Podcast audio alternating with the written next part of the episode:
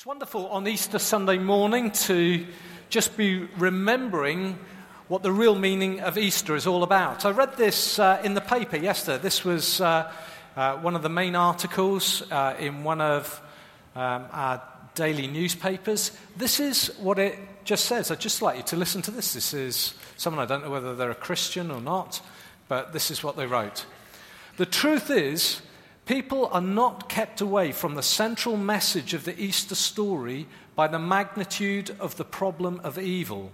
Instead, we're kept away by trivia and diversions, by traffic jams and shopping malls being open over the weekend. Our faith has not been destroyed, as intellectuals might suppose, by Marx, but by Marks and Spencer. It was not the atheist scientist Richard Dawkins who stopped us believing in Christ.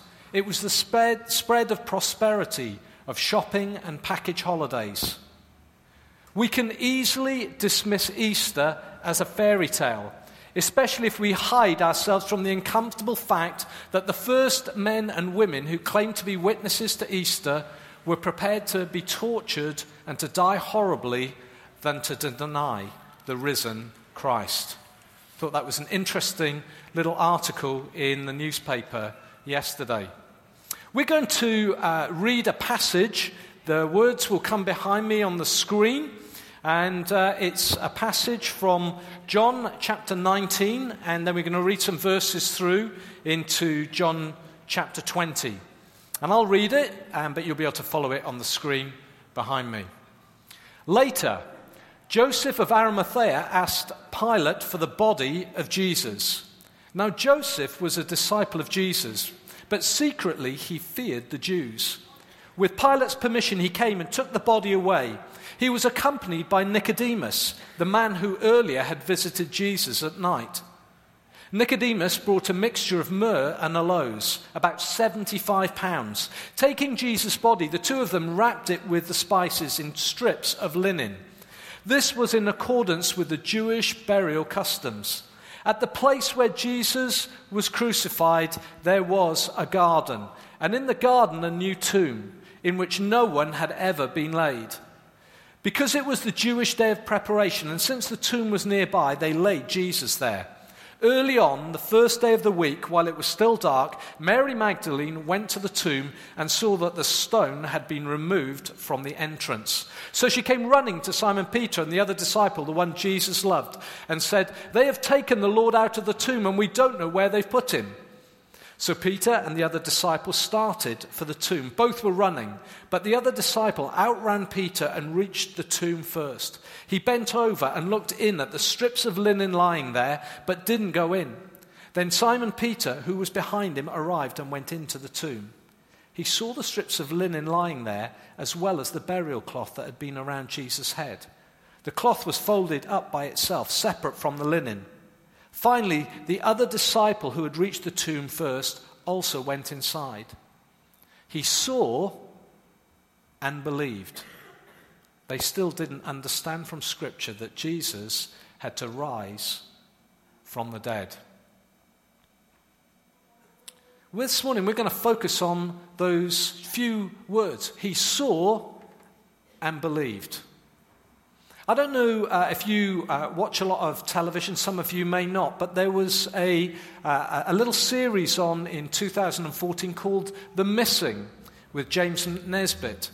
And uh, his son uh, disappears, and uh, he is convinced that his son is still alive because they never find the body. Of course, it has echoes of the story of Madeleine McCann which all of us, or most of us, will remember. The body can't be found, and so the parents hope against hope that their child is still alive. This excerpt that we've just read equally leaves us with a big question. The plot is slightly different, but it has everything. An innocent victim executed on trumped up charges.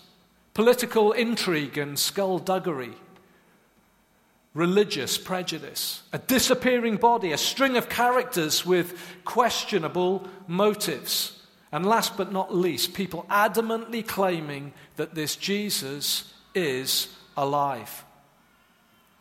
The difference, contrary to claims of people like Richard Dawkins, is that this story is based on substantive facts and, not a work, and is not a work of fiction. Listen to some of the facts. Jesus really existed. When I was growing up, I used to play in the street with a number of boys, play football. And one of the lads, I, I vividly remember him, Sean Evans, saying to me, because I said I went to church, my mum took me to church. He said, Oh, I don't believe in any of that. Jesus was just a spaceman. That's what he said. I remember it vividly. People have all sorts of views about who Jesus was. Half the time they're conveying they don't really believe he existed. In the height of communism, the Russians were encouraged to believe that Jesus was a mythical figure who never really existed. That was a definition in a Russian dictionary a mythical figure who never really existed. I want to tell you that there is no serious histor- historian that would agree with that statement. Reliable Roman and Jewish historians of the period of when Jesus and around the period when Jesus lived refer to his existence. They weren't Christians. They include people like Tacitus, Suetonius, Josephus. Jesus really existed. Jesus really died. All the gospel writers agree that Jesus was executed on a Friday just before the Jewish Passover by Roman soldiers who were experts in crucifixion, such that victims often took days to die. Their very lives, the soldiers' lives, depended on an execution. If they got it wrong, they would die.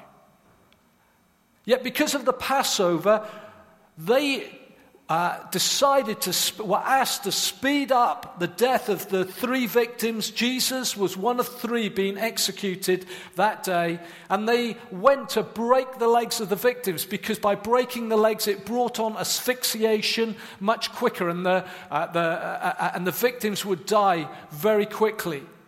When they come to Jesus, they are surprised to find that Jesus is already dead. That is unusual. They, it's so unusual that one of the soldiers takes a spear and just to make sure, he plunges it into Jesus' side, into uh, what is the pericardium. And we're told, the, the gospel writer tells us that outflows blood and water. The blood had started to separate. That is a sign, a medical sign, that the person is dead. Without doubt, Jesus died. Tacitus, writing 80 years after the event, simply says, Jesus was crucified. Jesus really was buried. His body was handed over to Joseph of Arimathea and Nicodemus to bury in Joseph's own tomb. Both of them were secret followers of Jesus, we're told. They provided 75 pounds of, a, of, burial ointment, a mixture of aloes, which is a fragrant wood which has been pounded into dust, and myrrh, which was an aromatic gum, and they mixed them together to prepare the body for burial. They tightly wrapped the body, probably with the arms across the chest like that. And they wrapped, them in, wrapped the body in strips of linen. And as they wrapped the linen tightly around the body, they would put this mixture of burial mixture, this aloes and myrrh, and in between each bit of the binding. So 75 pounds of this stuff was wrapped around Jesus' body tightly, and over time it would harden like a plaster cast. The perfume was to mask the smell of decay.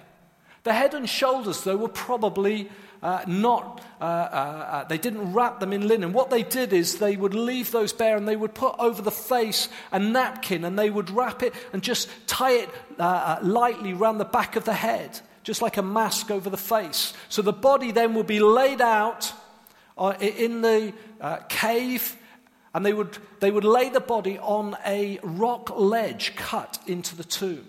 They would lay the body there, all wrapped up, apart from the head and the shoulders, with a napkin over the head. Then a large stone was rolled in front of the entrance to secure the tomb. It was sealed, and a guard was posted outside because the Jewish leaders were afraid that the disciples would try and steal the body.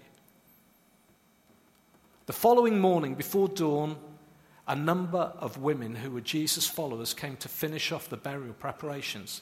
And yet they found the stone is rolled away with no sign of the guards and the body gone. This is a real whodunit. Mary left to tell Peter and John, and they run to the tomb to find out what's happened. They get there. John stands at the entrance of the tomb and he looks in. And we're told he sees inside the tomb. He just saw. He could just that the word, the Greek word is he just saw. Peter comes. Peter presses past him, goes inside the tomb, and he looks around and it says he saw what was in the tomb. And he, they use the same word for both those incidents. And then John comes into the tomb after Peter, and then we're told he sees, and they use a diff, the writer uses a different Greek word. The word for seeing that he uses in that instance means he saw something, and from it he understood something. He deduced some facts. It's a different word. And we're told that John saw and believed. And we're going to spend a few minutes considering the life changing impact of that empty tomb that first Easter Sunday morning. You see, the first thing is John saw something. He saw something. Now, I don't know about you, but there's, uh, I don't know if you've followed stuff on the internet, but there's been this recent debate about a dress. Some of you will uh, remember it, perhaps will have seen it. It was uh, a few weeks ago, it was all, uh, the internet was buzzing with it, it was on the news, and there was this dress, and some people saw it as black and blue, and others as gold and white.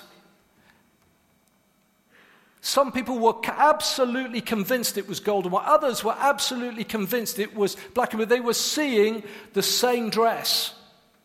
Actually, my greatest concern is that Annette was going to want to buy both of them. you see, the truth is, the difference in perspective was due to lighting, how we perceive light and color. The reality was the dress was blue and black. Everybody saw the same dress but some people saw the truth and some people didn't. Both Peter and John go into the tomb and both see the same thing, but one of them comes to a very different life changing conclusion in the moment.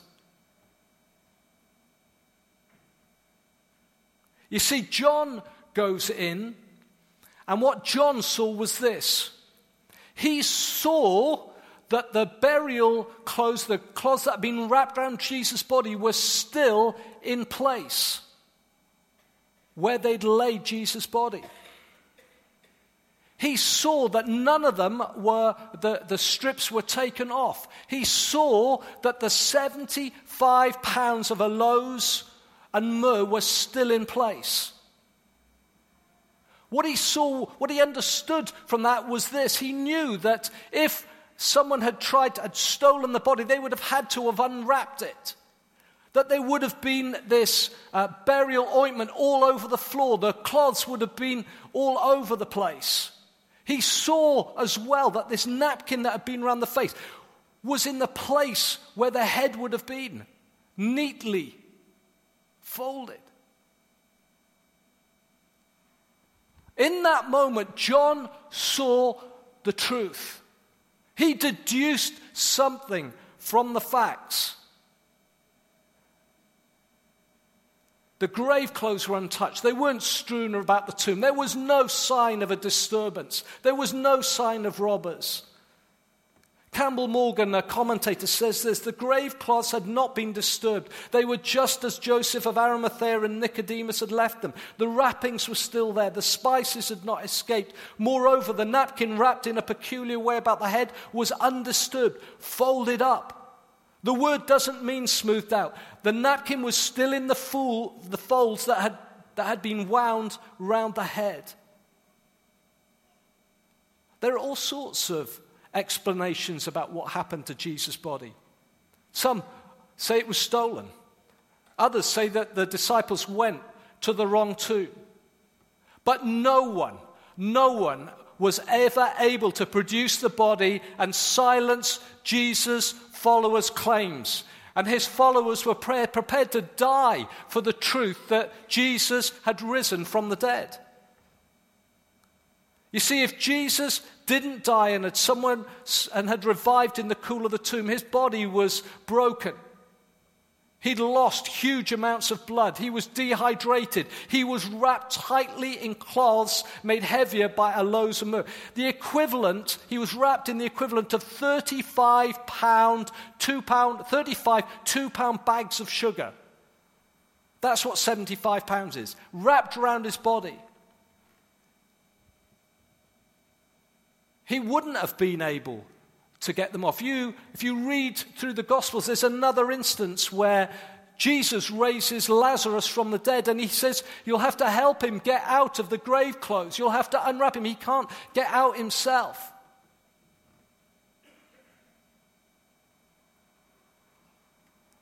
Jesus would not have been able to roll the stone away from inside the tomb. Anybody who'd come to steal the body would have strewn grave, the grave clothes all over the place. They'd have been, or they would have just taken the body with the grave clothes. But what John saw was everything in place. It was just like the body had just disappeared. It was just like, I want you to imagine a balloon. There was like a balloon in the closet, and then the balloon popped and all that was left was the wrappings. It was like a chrysalis where a butterfly has flown, but the chrysalis is perfectly in place. The body is literally just passed through. Another commentator, D.A. Carson, says this Jesus' resurrection body apparently passed through the grave clothes, spices and all, in much the same way that he later appeared in a locked room. The tomb was empty and he had gone. John saw something. But John believed something. He came to the only conclusion possible Jesus had risen from the dead. He was absolutely convinced in the moment that Jesus was alive. Peter saw the same thing. He left puzzled and confused, not sure quite what was going on. Maybe hoping against hope, but there was something lacking. There was not the same faith in his heart. John had a seed of faith sown in his heart in that moment. No doubt he started to remember all the things that the Old Testament promised about the Messiah. No doubt he remembered all the things that Jesus himself had said. He would have remembered Jesus saying this The Son of Man must suffer many things and be rejected by the elders, chief priests, and teachers of the law. And he must be killed and after three days rise again. Suddenly, John got it. It made sense to him. He was in that moment convinced that Jesus was alive. You see, fundamentally, Christianity is not about intellectual comprehension or logical reasoning. This message is foolishness to those who think they're wise. God sent his son to die on a cross and three days later to rise from the dead. It makes no human sense at all. As an eight or nine year old boy, I remember coming home one Sunday, my mum used to take me to church, and I remember coming home to my bedroom, going into my bed and falling on my bed and crying out, God, save me. I believed that Jesus died and rose again from the dead, and he did it for me, that I might have a relationship with God as an eight or nine year old boy. Now, I messed up greatly in my late teens, early 20s. But fundamentally, I believe that Jesus is alive. We heard some magnificent stories of young teenagers who came to faith, some of them at a very early age. You see, it's not how clever you are, it's not how many degrees you've got, it's not how intellectual you are. This is about believing in Christ, that He rose from the dead. That takes a work of God in your heart, a seed being sown in your heart. And in that moment, John got it. Maybe for some of you this morning, you get it. You're sitting there thinking, it's just like a light bulb moment. The light bulb's gone, and you go, I get it. I get it. I understand it. Never understood it before. We had a baptism before Christmas, and someone came to me before the baptism, and, and, and I think in essence they would have believed about Jesus that they were a historical person, but didn't believe that they were God's son, that they rose from the dead. And at the end of the baptism, they'd had a light bulb moment. They came to me and they said, Steve, I just want to tell you, I don't know what's going on, but I saw Jesus. While we were worshiping, I saw him looking at me. I know that he's alive, I know that he's real. And I want to say to you, that is what faith, God comes and he reveals himself to you, and you just know. Maybe you don't see anything like that, but you just know in your heart, he's alive. He's alive. He's changed these people's lives, and I want what they've got. John believes something. Finally, he receives something. I was talking to my daughter, and uh, she lives in Swansea. She's been married a couple of years now. And uh, at their wedding, they invited a number of uh, friends and uh, work colleagues, and some of my brother, uh, my son-in-law's work colleagues came. And uh, a guy came who's in his 50s, uh, doesn't go to church, doesn't believe, and he came to the wedding. And he came to the wedding. He was delighted to be there, and they invited him round for just before Christmas for a meal, and he came round to their house. They stayed till early hours of the morning, and he said, "There's as they were talking, he said, "There's one thing." He said, I, "I really delight to come to your wedding, but there was one thing that struck me. The guy who was talking at the wedding, giving a wedding address, he said one thing. He said, "I can't get it out of my head." He said this. He said that God had planned that you two would be together since before time began. He said, "I can't get my head around it." Doesn't make any sense to me. Explain to me. Help me understand. So they have a great conversation with him. He comes round uh, in the last week or so for another meal. He comes round, and as he comes through the door, he says this. He says to them, he just says, the start of the evening, he says, I want to tell you, he said, I want what you have got. He said, I don't care. He said, I just want it. I see something that you have. I want to receive the same thing. He saw something. He's starting to believe something, but he wants it for himself. He knows he's got to receive something. In that moment, in the t- John received something. It didn't, wasn't just intellectual, but something happened in his heart. This is what John himself says in John chapter 1. Yet to all who received him, that's Christ, to those who believed in his name. He gave the right to become children of God, children not born of natural descent, nor of human decision, nor a husband's will, but born of God. He also says this in another letter that he writes God has given us eternal life, and this life is in his Son. He who has the Son has life. He who does not have the Son of God does not have life. This is a gift of God. It's not something you're ever going to earn. You receive it by faith. It is the grace of God. You will not earn it. You become a child of God. God becomes your father. This is what the New Testament says happens when we receive Christ. Just going to read out. In Acts, it says we receive forgiveness of sin. That's good news. That is good news. Forgiveness of sin. In Romans, it says this calls it God's abundant provision of grace.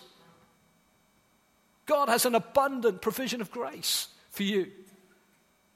It also says that we receive the spirit of sonship. We become sons and daughters of God.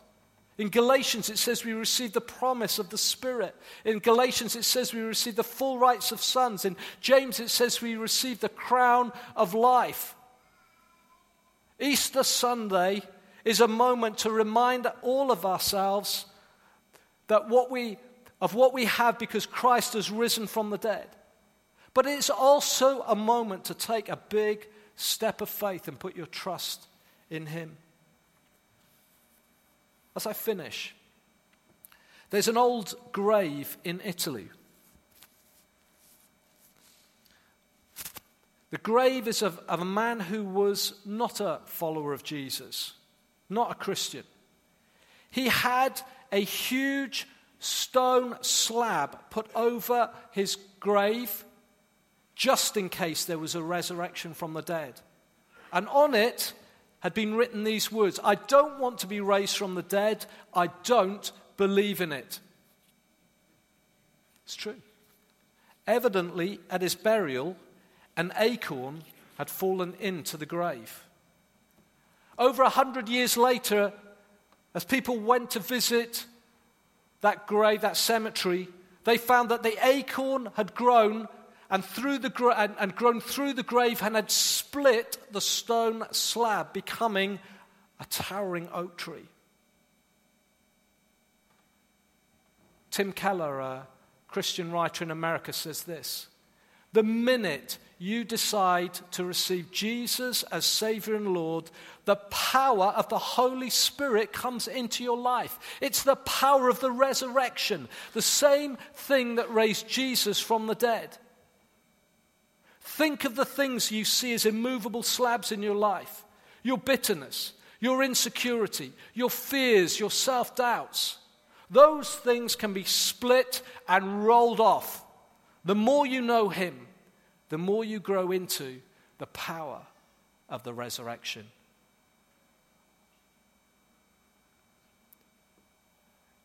You need to see something. You need to see that this is true. You need to believe something. You need to believe that God raised his son from the dead. Jesus is the first born from the dead. He will never die again. And because he will never die again, we know that one day we will pass through the waters of death and we will pass into God's presence forever and ever and ever. God wants you to believe that. But you need to receive something. You need to receive something from God this morning. If you're ready to believe, God wants you to come to Him today.